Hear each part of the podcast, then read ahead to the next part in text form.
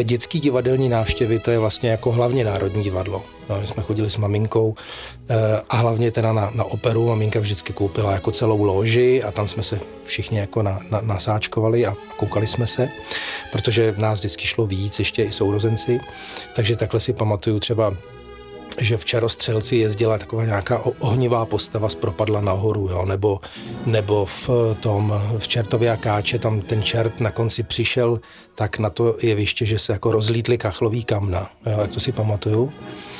A pak si taky nepamatuju skoro nic z prodanky, že my jsme byli na prodaný nevěstě a, e, a to jsem byl asi hodně malý a maminka mi právě potom jako říkala, když jsem byl větší, že jsem, že jsem při věrném milování při tom duetu, který, který je asi 15 minut po začátku, tak jsem usnul a prej jsem se zbudil až, e, až na pochod komediantů, to je na začátku třetího jednání, po dvou hodinách. To je právě moje vzpomínka, když jsme se měli nad tím zamyslet, tak fakt jako nejfyzičtější vzpomínka, protože my jsme do divadla chodili docela dost vlastně a viděla jsem to několikrát, kdyby prase mělo křídla v divadle v dlouhý, jako do dneška z toho mám jako obrazy živý. A pak jsme chodili i do Národního divadla, ale z toho mám právě hrozně moc vzpomínek takhle jakoby toho pliše na tváři, protože jsme vždycky jakoby byli nějak v loži, taky mám pocit. A hrozně jsem neměla ráda, jak se tam člověk jako vyklání a trvá to dlouho a, a prostě byly to vlastně strašně jako bolestivý zážitky.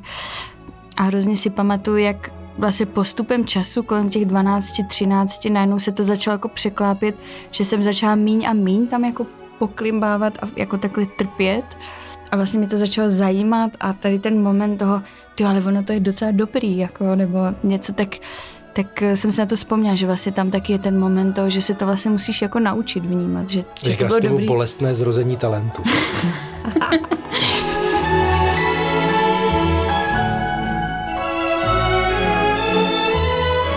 co bylo takový, ne to nejzaší, ale takový to, co máš ty. A to mě úplně jako otočilo z hůru nohama. Byl si ráno na Vinohradech s Hanzlíkem. Na to nikdy, já nevím, kolik mi bylo. Ale eh, prostě absolutně jako, tam jsem pochopila. Já myslím, že to bylo tak 1985. Něco takového, už jsem byla větší, jo, ale prostě tam jsem zahořela, ztratila hlavu, všechno a věděla jsem, že, že, že už, a od té doby už to bylo jako jasný. Ale co mě provázelo, jak jsme se bavili o těch věmech, tak ta vůně. Já každý divadlo poznám podle čuchu a už jsem to měla jako malá, že jsem hodně času vlastně měla zavřený oči a tak jako nechala si plynout to, co se tam děje, jenom poslouchala, ale nasávala ty vůně. A ne, ono to je to divadlo, že jo, ale ono, jsou to i ty dámy a to publikum vůní, jak jsou všichni umytý a navoněný, tak to má prostě jako tu vůni specifickou a každý divadlo vůní jinak. Posloucháte podcast Národního divadla. My jsme se tady dnes společně sešli v tradiční sestavě. Je tady Ondřej Hučín, je tady Nina Žak, Kateřina Hanáčková a vzali jsme k sobě nového hosta, jejím Radim Vizváry, a to proto, že tématem dnešního povídání jsou děti, dětský divák a divadlo pro děti. Já už jako dítě jsem rád exhiboval, protože přestože jsem byl introvertní dítě, tak eh, mě fascinovalo už třeba z pohádek eh, filmu vtělit se do nějaké jiné eh, bytosti nebo pohádkové bytosti. Takže já si pamatuju, že jsem, třeba když nás hlídala babička, tak já jsem mi vybrakoval celý šatník a vzal jsem na sebe všechno možný a ze silonek jsem si dělal koruny a podobně a pláště a, a hrál jsem. Celý den jsem hrál. A když přišla návštěva, tak všichni, kteří přišli, tak si nepopovídali, protože museli být eh, diváky a když byly třeba takový ty, já, protože já pocházím z vesnice, takový ty vesnický besídky, vánoční a, a, a vůbec, tak mě vždycky vybrali a já jsem tam vždycky hrál a sklidil jsem obrovský úspěch u toho publika. A mě to zachutnalo. Radim Vizváry je uměleckým šéfem Laterny Magiky, zároveň je to tvůrce, zároveň je to mim, eh, aktivně mimující.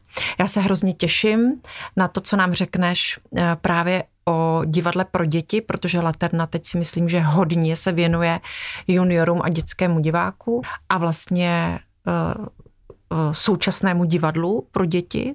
Takže radíme, máš slovo. Ano, když jsem přišel do Laterní Magiky před uh, třemi roky, tak jsem zjistil, že tam chybí představení pro děti, pro malé děti. Uh, vnímal jsem to jako mezeru v repertoáru. Jednak jsem chtěl rozšířit ten repertoár pro publikum a zároveň jsem chtěl vrátit Laternu Magiku českému divákovi. A nějak jsem vycítil, že přes ty děti vede cesta. A dostali jsme nápad, že uh, uděláme představení pro Batolata. Představení, které se jmenuje Batolaterna pro děti od 6 měsíců do 3 let.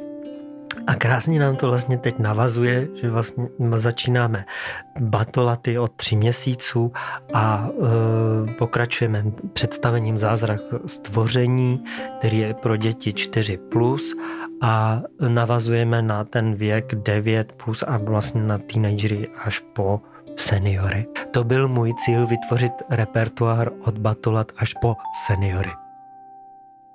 Nino, co chystá teď činohra pro děti? My jsme začali zkoušet minulý týden, takže je to úplně čerstvý.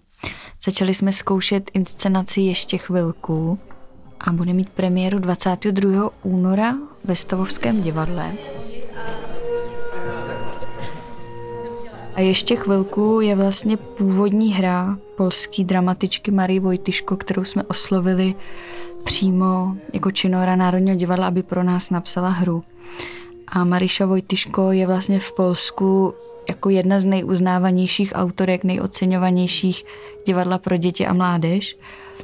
Ona pozbírala i několik cen a zajímavé je, že ona se, jako to je Gdyňská dramatická cena, myslím, že se to jmenuje, tak ona se vlastně umístila mezi nominanty poprvé jako s hrou pro děti, vlastně mezi jako hrama pro dospělí, že vlastně byla když to řeknu ošklivě, jako konkurence schopná s tím svým psaní jako pro děti. A ona je výjimečná v tom, že si vybírá docela těžký témata, jako prostě smrt, rozvod, opuštění, vlastně témata, který jako současný děti a dospívající řešej a, a jsou pro ně aktuálně vlastně nevytváří pro ně iluzi jako dokonalého světa a velice přístupným způsobem o, o těchto těch věcech píše a ještě chvilku je vlastně strašně hezká hra v tom, že uh, je to vlastně jako mezigenerační.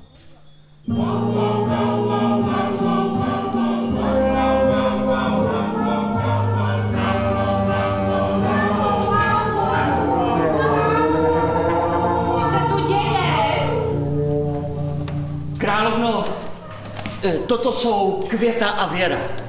No dobrá, děvenky. Co vás sem přivádí? Proč jste opustili svůj nudný šedý svět zbavený magie? Za prvé nejsme žádné děvenky. Je mi 70 pryč definitivně. Do Stavovského divadla přichází dvě starší sestry, je jim 75 let a oni mají takovou jako matnou vzpomínku, že jejich otec, který je v dětství opustil a který ho od té doby neviděli, takže s tím Stavovským divadlem má něco společného že tam nějak pracoval, ale oni vlastně neví, protože to bylo jako tabu v té rodině a nemluvilo se o tom. Halo, královno, halo! No co nás, proč zastavujete naše rostomilé plesání? My jsme sem nepřišli plesat a válet se v čokoládě. Ne. Ne. A proč jste tady? Abychom našli našeho tátu.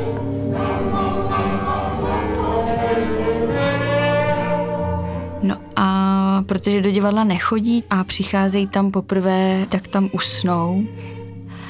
A jak usnou, jim se vlastně uh, začne zdát sen, ale ten sen je jako na hranici jako reality a snu a vlastně hledají toho svého tatínka v tom divadle. Nacházíme se v říši snů, každý se to může stát lepším, zajímavějším. Stačí trocha magie. No, takže Johanka Tesařová a Jana Prajzová vlastně stvární tady ty starší se, sestry, které přicházejí do toho stavského divadla hledat uh, toho svého tatínka. A, a už teď na těch čtených je to prostě strašně dojemný vlastně jakoby vidět to setkání těch jako generací. Ještě jsme do toho obsadili vlastně končící ročník studentů DAMu. Jsme fakt vytvořili takovou jako komunitu.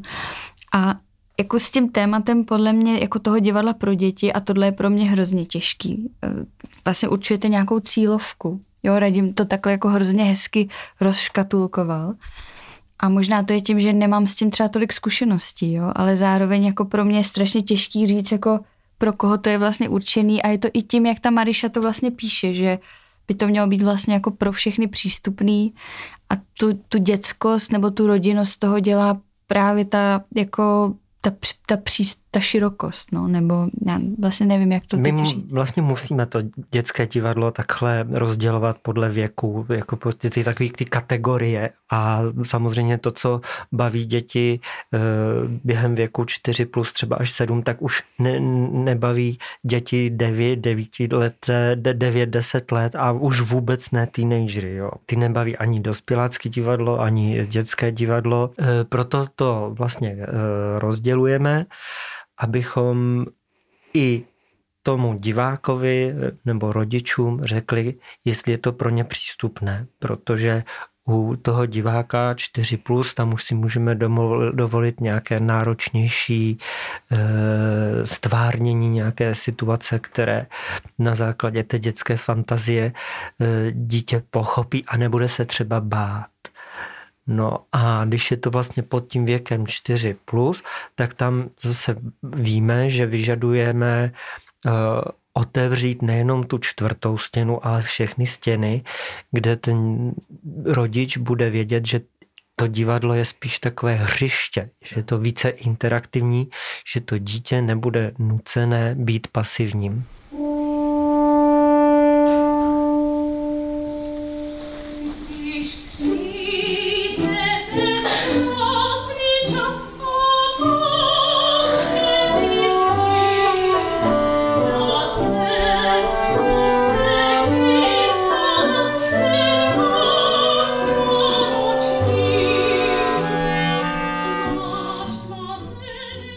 Tohleto, jak se posouvají ty hranice té přístupnosti, právě mě zajímá loutkáček.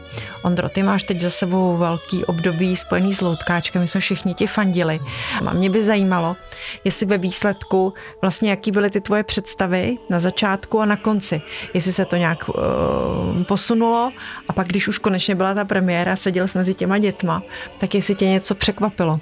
Jo, určitě překvapila mě spousta věcí. Já jsem byl vlastně, jsem absolvoval eh, kromě generálky, kde byly děti a jedné z premiér, kde byla taky převážná část dětí, tak jsem ještě byl dvakrát na, na reprízách a každá ta repríza byla úplně jiná. Jo. Já jsem jako zvyklý eh, eh, spíš na takový jako divadlo, který je hodně jako předem promyšlený a až takový film, jo, že to prostě funguje ten stroj a, je to, a musí to být tak, jak, jak je to myšlený a ne nějak fanaticky, ale s takovým jako podobným úmyslem jsem třeba psal k tomu i ten scénář, eh, aby to prostě všechno jako logicky jedno z druhého vyplývalo a, a ty dialogy, že který jsme potom s Radimem během zkoušek ještě jako hodně krátili, tak jako pilovali, aby to mělo ten správný rytmus tak, eh, tak vlastně potom jsem zjistil na těch, na těch reprízách, že, že eh, když, když se hraje pro děti a ty děti se chytnou, jo, a to vždycky stačí třeba dva nějaký rošťáci, jako v tom publiku, který nemají, který se odbrzdějí, jo, nemají ten ostych a vlastně strhnou ty ostatní a,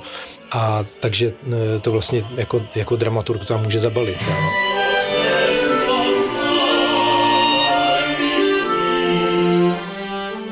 On, on je to vlastně příběh podobný jako, jako Pinokio trochu, jo? že ten Pinokio jak vlastně se stane jako uh, tím dřevěným jako chlapečkem, jsou to oba dva takový ty klackové, že jo, parchanti, prostě spratkové nevychovaný, kteří jsou opravdu strašně egoistický, bezohledný, jo, a divoký, divoký je v tom loutkáčku. někdy se, i zlý. Zlý, no.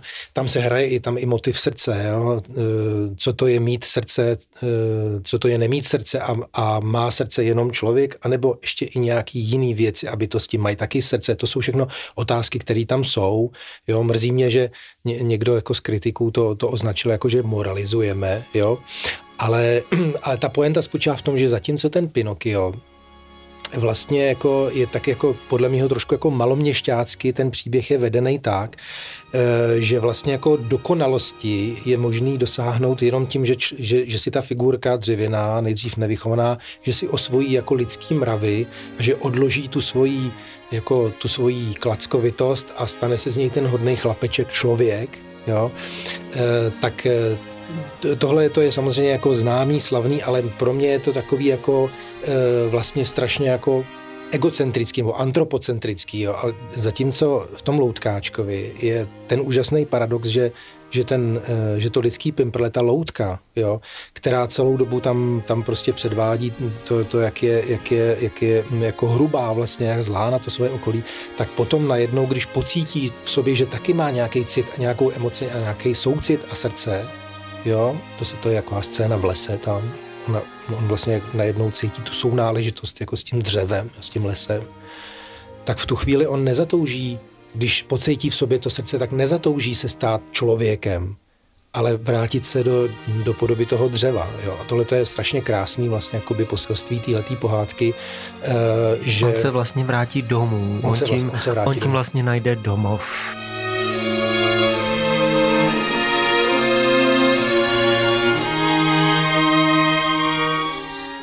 Co ty děti, jak reagují děti? Tak já jsem Loutkáčka režíroval a e, reprízy, které já jsem viděl, tak děti seděly jak zařezaný. Tak. Občas tam byla nějaká otázka, když se dítě zeptalo rodičů e, nebo maminky, mami, proč jí vzal srdce.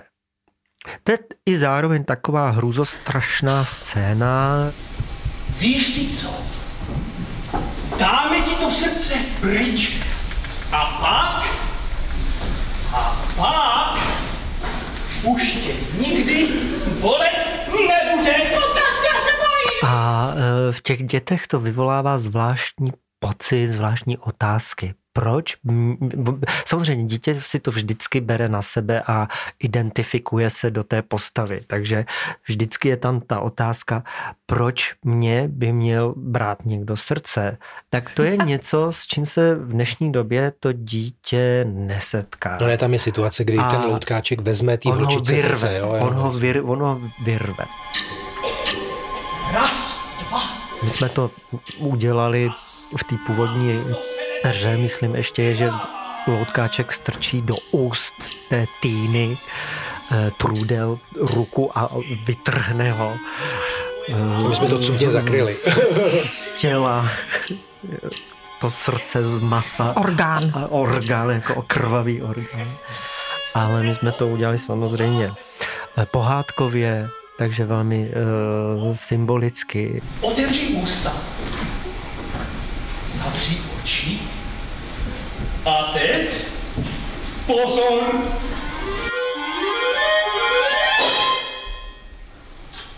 To já ti ho vzal. Co je tohle za zvláštní věcičku? Máme tam takové světýlko, které vypadá jako e, těžítko, které svítí, takže pracujeme se znakem.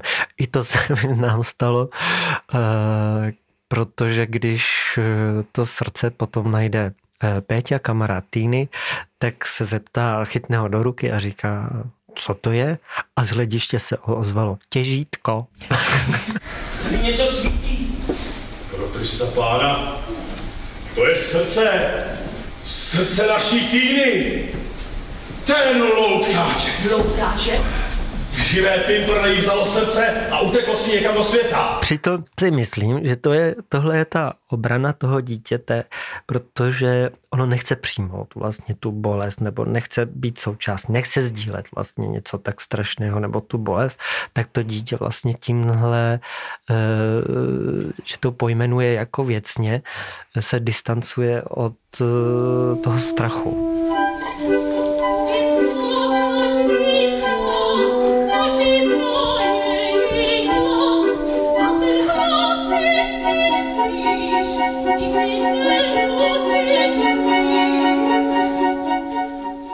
Mě ještě zaujala a překvapila jedna věc, jo, a to, to je hodně, si myslím, pro mě zajímavý.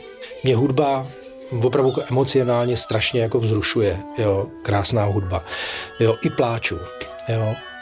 A takže jsem si říkal, že když tam začne hrát ta hudba a ta Hindemitová hudba je opravdu v té jednoduchosti, v přístupnosti pro děti e, strašně krásná jo? a přitom jako je originální, je vtipná.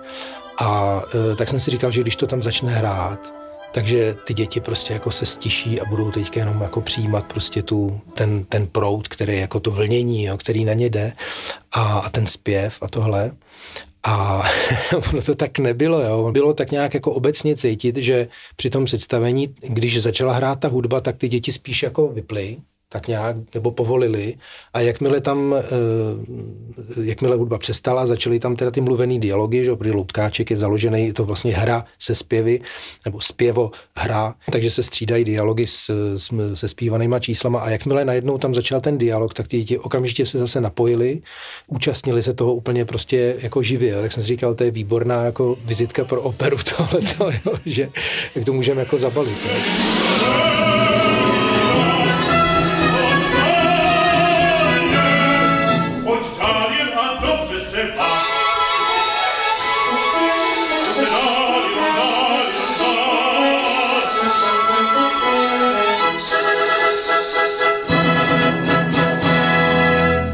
My jsme zkrátili tu prózu na 20 minut. Zachovali jsme hudbu na 40 minut.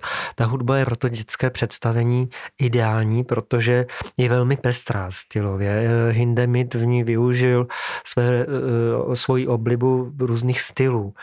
Je tam neoklasicismus, klasicismus, současná hudba, i taneční hudba, Jazz? foxtrot, i no. prvky jazzu. A tady vlastně začala ta paleta pestrých barev. A stejně tak jsem ekvivalentně chtěl přistoupit i k tomu herectví nebo mm, eh, stvárnění těch interpretů. A vedle zpěváků jsme použili nebo přizvali jsme ke spolupráci mimy pohybáře, takže to, co jsme vyhodili, to, to, to, tu prózu, tak jsme vlastně skoncentrovali, zredukovali do mimického eh, divadla, do mimické roviny, která je v dnešní době pro toho dětského diváka přijatelnější, podněcuje jeho fantazii.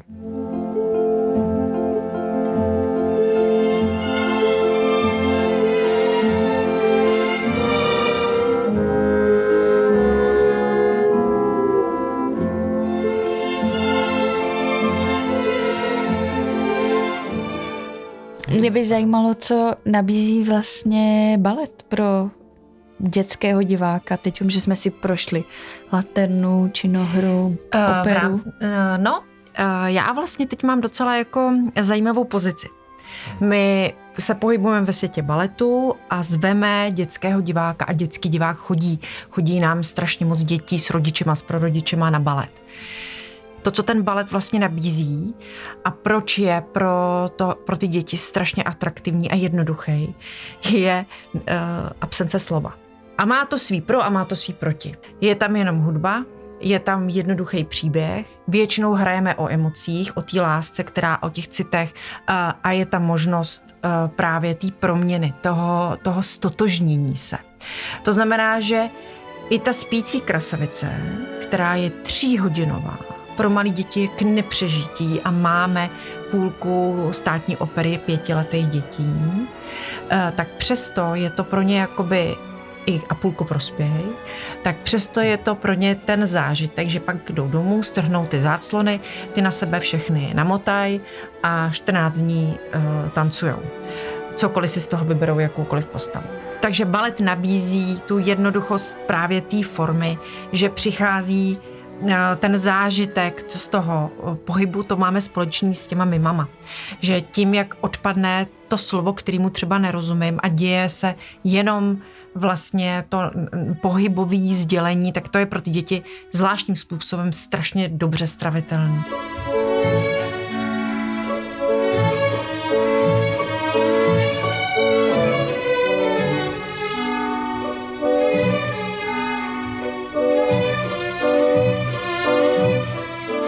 Ty příběhy jsou jednoduchý, jsou pohádkový, oni si tam vyberou, každý si vybere někoho jiného, kým chce být a to prolnutí, to stotožení s tou postavou je zase jakoby jednoduchý.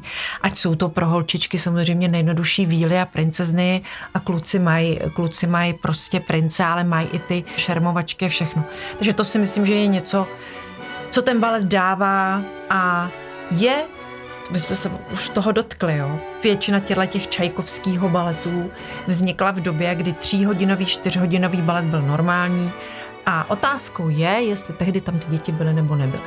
Ta tradice inscenační spěje k tomu, že škrtáme a samozřejmě jako v opeře se snažíme prostě škrtat a zmenšovat tu dílku, aby byla únosná, ale my třeba teď máme spící krasavici Marcí Hajde, která je v plný palbě tři hodiny.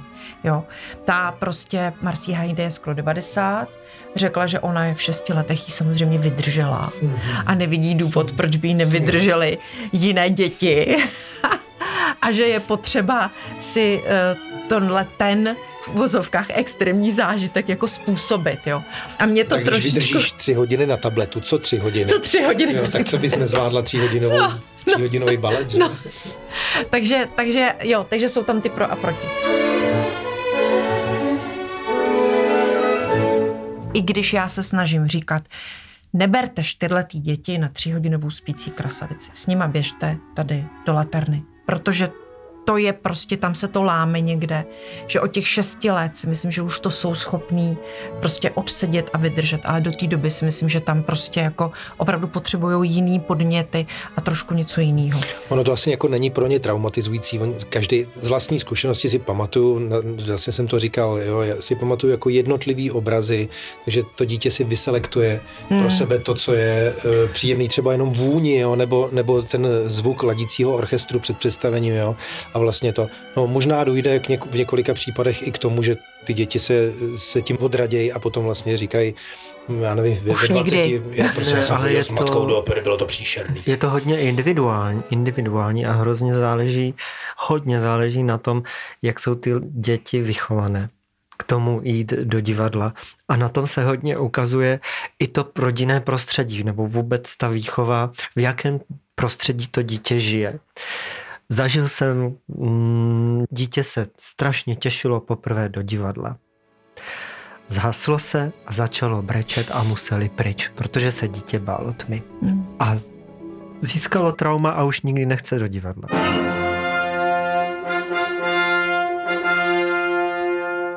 Podle mě třeba je velkou chybou, když dítě se začne ptát, ten příběh nebo to, co vidí, v tom dítěti něco vyvolá a e, to dítě to potřebuje okamžitě sdílet a velkou chybou je, když ho rodič napomíná, pšt, nerož, poticho. Jo, mě jenom napadlo, že se a hodně soustředíme vlastně furt teďko na ty děti, který vezmou jako rodiče nebo nějaký příbuzný do divadla.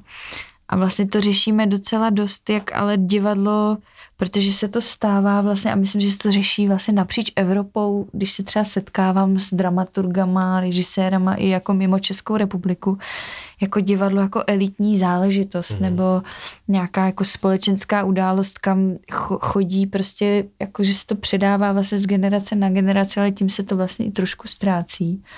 Jak vlastně oslovit děti právě, který tuhle tu přípravu třeba nemají, nebo jak vlastně je jako do toho divadla pozvat a v tomhle tom si myslím, že hraje úplně zásadní úlohu škola.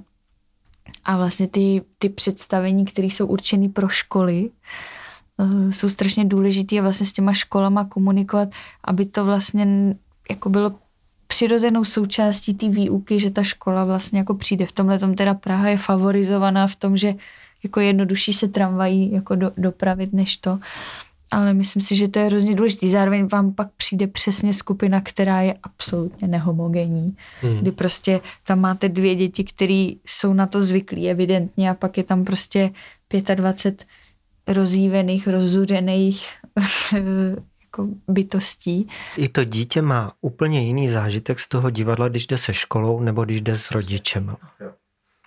Když jde, se, ne, jo, když jde se školou, tak je svobodnější a více si to užije. Protože je jiná skladba publika, že jo, tam vlastně ano, chybí ano, ty dospělí, jsou tam, je tam pár učitelů, tam, ale jinak je to... Je na úrovni svých no, uh, kamarádů. Jo, je to DAF, jo, ano. dětský.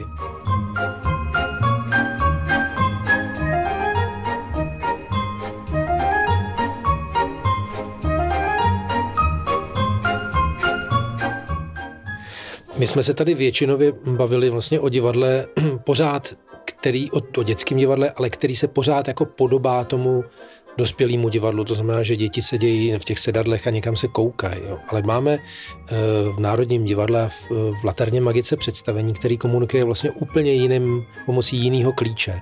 Eh, já jsem tě chtěl radě poprosit, jestli bys eh, nám představil tenhle ten projekt a ten klíč, ten projekt se jmenuje Bato Laterna. Ano, jak už jsi sám naznačil, je to úplně jiný kód v Není tam ten klasický princip eh, jeviště, hlediště, ale eh, máme takzvanou hernu, nebo hrací prostor, kolem kterého eh, sedí na polštářích maminky nebo rodiče s dětmi na, na, na zemi, na klíně a uprostřed vlastně ty ale arény, která má mm, takovou, jako U, můžeme říct U formu a na té čtvrtý nebo zadní stěně na horizontu máme velké plátno, na které se promítá eh, nebo svítí tak v té aréně se pohybují tři tanečníci. Tito tři tanečníci byli odborně školení, vedení, jak pracovat eh, s batolaty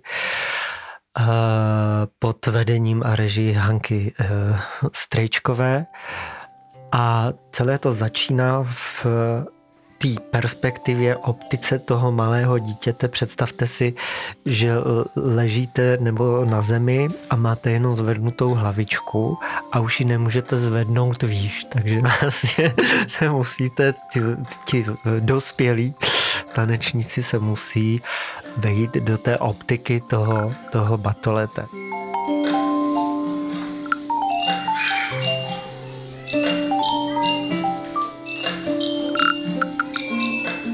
Já vám řeknu svůj pocit, když jsem poprvé, poprvé viděl Batolaternu. Člověk je už tak navyklý, že je už o tom mluvil i Ondřej, že vlastně e, ať už jste interpret nebo režisér, jste takový purista trošku, že všechno musí klapat, rytmus, hodinky a tak dál, což u toho formátu absolutně nejde. To si žije svým životem. Vy hrajete nebo se díváte jako dospělý divák a najednou se zvedne vatole a jde a neví kam. Protože vidí nějaké rekvizity a ono se rozhodne, že ji chce. Takže tady je vlastně První věc, kterou jsme museli zohlednit, všechny rekvizity musí být bezpečné. Uh, nesmí být postříkané třeba uh, nějakou tou látkou, hořlavinou uh, a nesmí mít ostré předměty a musí být vypratelné, protože děti velmi často blinkají a slintají, takže ta scéna po, po, podle toho i vypadá. Zároveň se děti musí někdy přebalit. Takže máme tam takové odkladiště. já, já to takové... znám, já čekám druhé dítě. I když pracujeme s pomalým pohybem, s pomalými světelnými změnami, s velmi subtilní a potichou eh, tichou hudbou, eh, všechny ty prostředky, umělecké prostředky eh, zohledňují tu dětskou nebo až tu miminkovskou, o, o, miminkovské vnímání a musí, nesmí tam být tma, nesmí se to dítě vylekat a všechno máme velmi barevné, pestré a pomalé, nesmí tam být ani rychlé pohyby. E, tak a všechno musí být, ten, ten prostor musí pro to dítě působit svobodně. Jediné, co chráníme, tak jsou určité limity, jakoby bariéry, aby dítě ne, se nedostalo do zákulisí, anebo aby nespadlo eh, z jeviště, protože celé se to děje, děje na jevišti. Takže já tomu říkám, je to takové celé měkké, sametové a, a úhledné a bezpečné, takové komfortní, jako kdybyste, jako kdybyste vytvořili na jevišti matčino lůně. A ještě bych řekl, není tam příběh, protože samozřejmě ty děti to nepotřebují. Je to kompozice obrazů, které eh, podněcují nějaký zájem a hlavně eh, jednak tu prvotní fantazii, představivost a hru a touhu potřebu si na něco sáhnout, poznat to, protože to vidím poprvé. Je to to okouzlení.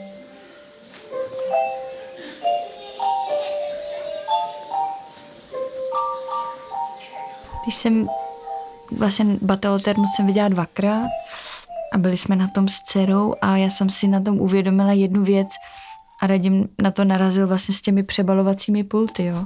Že vlastně vy pouštíte do prostoru jako úplně jiný typ jako těl, jiný typ diváků a Národní divadlo má strašně standardizovaný provoz. To je třeba něco, co mě strašně tady někdy jako, jako limituje a překvapí, ale aby to fungovalo, abyste uřídili těch 1300 zaměstnanců a těch jako čtyři budovy a dalších prostě spoustu provozních budov, tak musíte ty standardy mít a vlastně tenhle ten provoz takhle nějak jako řídit. A najednou vám přichází diváci, kteří jako nerespektují nic to, že vlastně ta instituce, a myslím, že to je i její jako úloha, pouští jako jiná těla a jiné bytosti do svých útrop, že to je strašně zdravý jako i, i pro ten jako vnitřní organismus, že to mi na té batolaterně přišlo úžasné. My jsme hodně řešili, vlastně na začátku jsme si řekli, jo, to je skvělý nápad, batolaterna, a pak jsme začali odkrývat i v kontextu ty instituce, co všechno to obnáší kam dáme kočárky, kde budeme přebalovat. Eh, bezpečnost, to je vlastně na prvním místě. Může ta matka s tím dítětem mít po těch schodech nové scény, může jít na jeviště. Co když tohle a takhle. A teď tolik otázek eh, a tolik eh, nejenom otázek, ale tolik věcí, které jsme museli udělat, zabezpečit, abychom mohli takový, takovýto formát realizovat, byl ve výsledku náročný. A já si představuji, že to probudilo jinou citlivost vás, ano, ne? Jako, ale že... je to stejně tak náročné, jako když děláte velkou operu.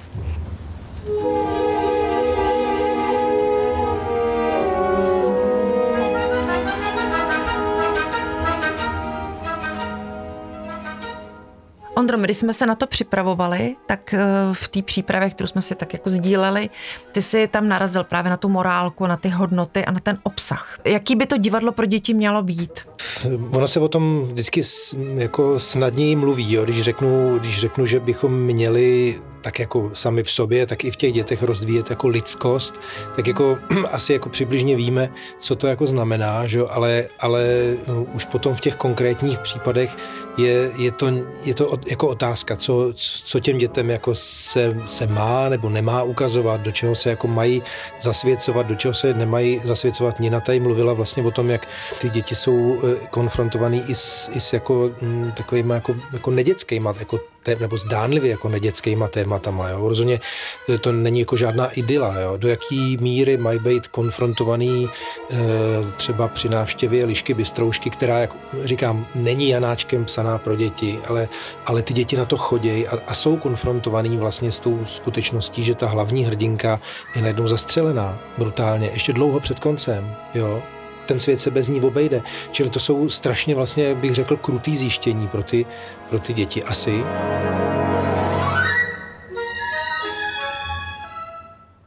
Ta míra autocenzury, tvůrčí autocenzury, co v těch dětských představeních jako může být a co už tam jako být nemá, to je jako si myslím hodně velký, hodně velký oříšek, hodně široký jako diskuzní téma a souvisí to i s připraveností, jak tady o tom mluvil Radim, s připraveností těch, těch dětských diváků. A kolem mě kroužíš i kolem tématu jako identifikace, který vlastně, že se ten jako dětský divák identifikuje s tím, co tam na tom jevišti vidí a některé příběhy jsou nadčasový, některé věci prostě přetrvávají přes staletí a, a prostě se nemění jako prostě zlobivý děti, jak jste mluvil o tom Loutkáčkovi, nebo prostě nějaká jako magie a, a láska a dobro a zlo.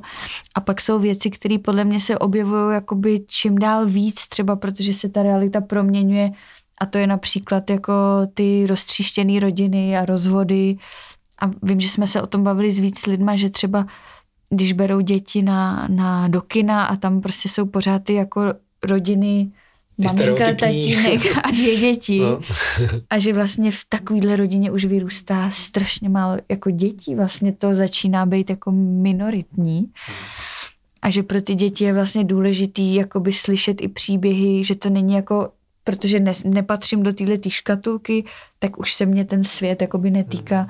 A v tomhle tom ta jako živá tvorba, ta současná tvorba je podle mě jako, jako důležitá, mít... že vlastně máš tu tradiční, to předávání těch klasických příběhů a potom hmm. ten... Ona, ona na těch tradičních příbězích funguje hrozně dobře, ty na, eh, fungují dobře ty nadpřirozené bytosti. To, protože eh, já se stotožním s Vílou a nepřijde mi divný, že Víla umře v druhém dějství, protože to tak jako děti to přijímají uh, mnohem s nás, než kdyby to byla jako maminka nebo nějaká takováhle reálná postava. A a myslím si, že přes tohleto kouzlo a přes tyhle ty nadpřirozené bytosti by se jim právě dalo vyprávět i o těchto těch tématech, který pak oni si odžívají mm, po těch těžkých situacích. Když je to to jenom jako, že jo, na tom divadle, tak se to s nás, jako i ty bolavé věci přijmou. My máme Sylfidu, konec Sylfidy je takový, že James opustí svoji milou, svatba se zruší, ona si veme někoho jiného. Vlastně je to úplně jako tragický. On utíká do lesa za vílou, kterou jako miluje, všechno opustí. Ona ho taky miluje a ve chvíli, kdy on ji políbí, tak ona umře, protože víla neumí žít lidskou lásku. A to hrajeme normálně, děti nám na to chodí a jsou s tím úplně v pohodě. Eh, mě samotnou, když jsem se nad tím zamyslela, říkám, tyjo, to je docela jako eh, těžká tragédie jo, pro všechny přítomný. Jo, tam. Ale dnešní děti snesou už více, než uh, jsme, jsme snesli my. Ta doba no. se velmi proměňuje, jednak se zrychluje, ale i to, k čemu se dneska ty děti všude dostanou na internetu a podobně, tak vlastně tyhle ty hrůzy se jim eh, vlastně otupí a už nejsou hrozné. A to vede i k otupění vlastně nějakého citu. A už se mi málo stává, třeba i jako interpretovi nebo v představeních pro děti, vyvolat v těch dětech e, emoci, dojmout je, okouzlit je, dát jim nějakou naději.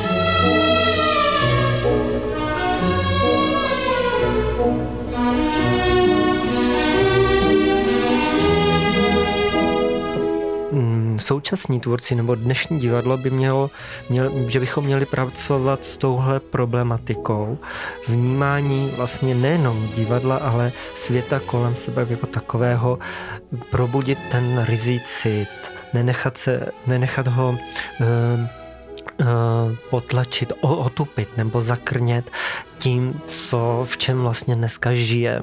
Dnes je normální, že se dítě dívá na události nad v televizi a tam vidí uh, válku a mm, mrtvoly.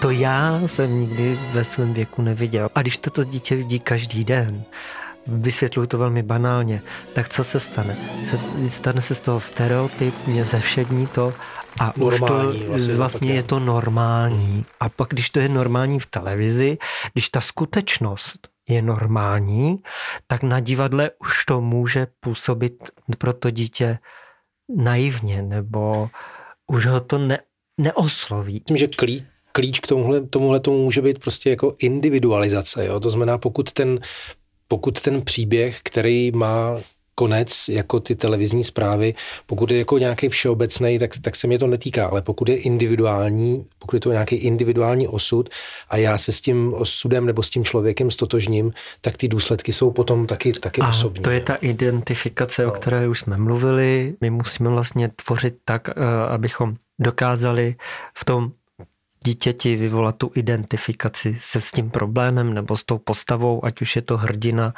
eh, nebo i záporný hrdina v Loutkáčkovi, je to vlastně záporní hrdina, kde vlastně ten, ten divák si to vyhodnotil tak, že s ním se nechci identifikovat, ale najde si tu identifikaci třeba v té týně, která je po, postižena.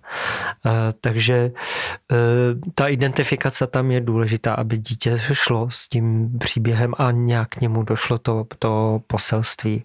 Ale otázka je, co je to, nebo jaké poselství chceme těm dětem dnes dávat.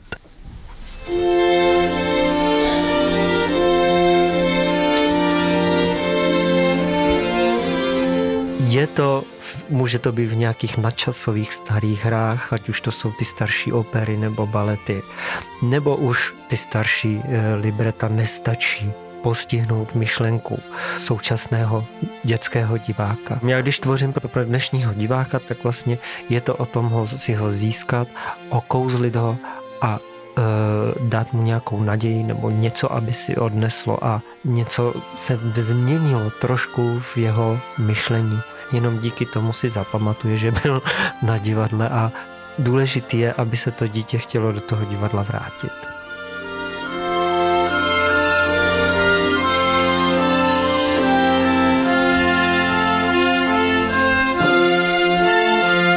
Podcast pro vás připravilo Národní divadlo ve spolupráci se Storylab Audio.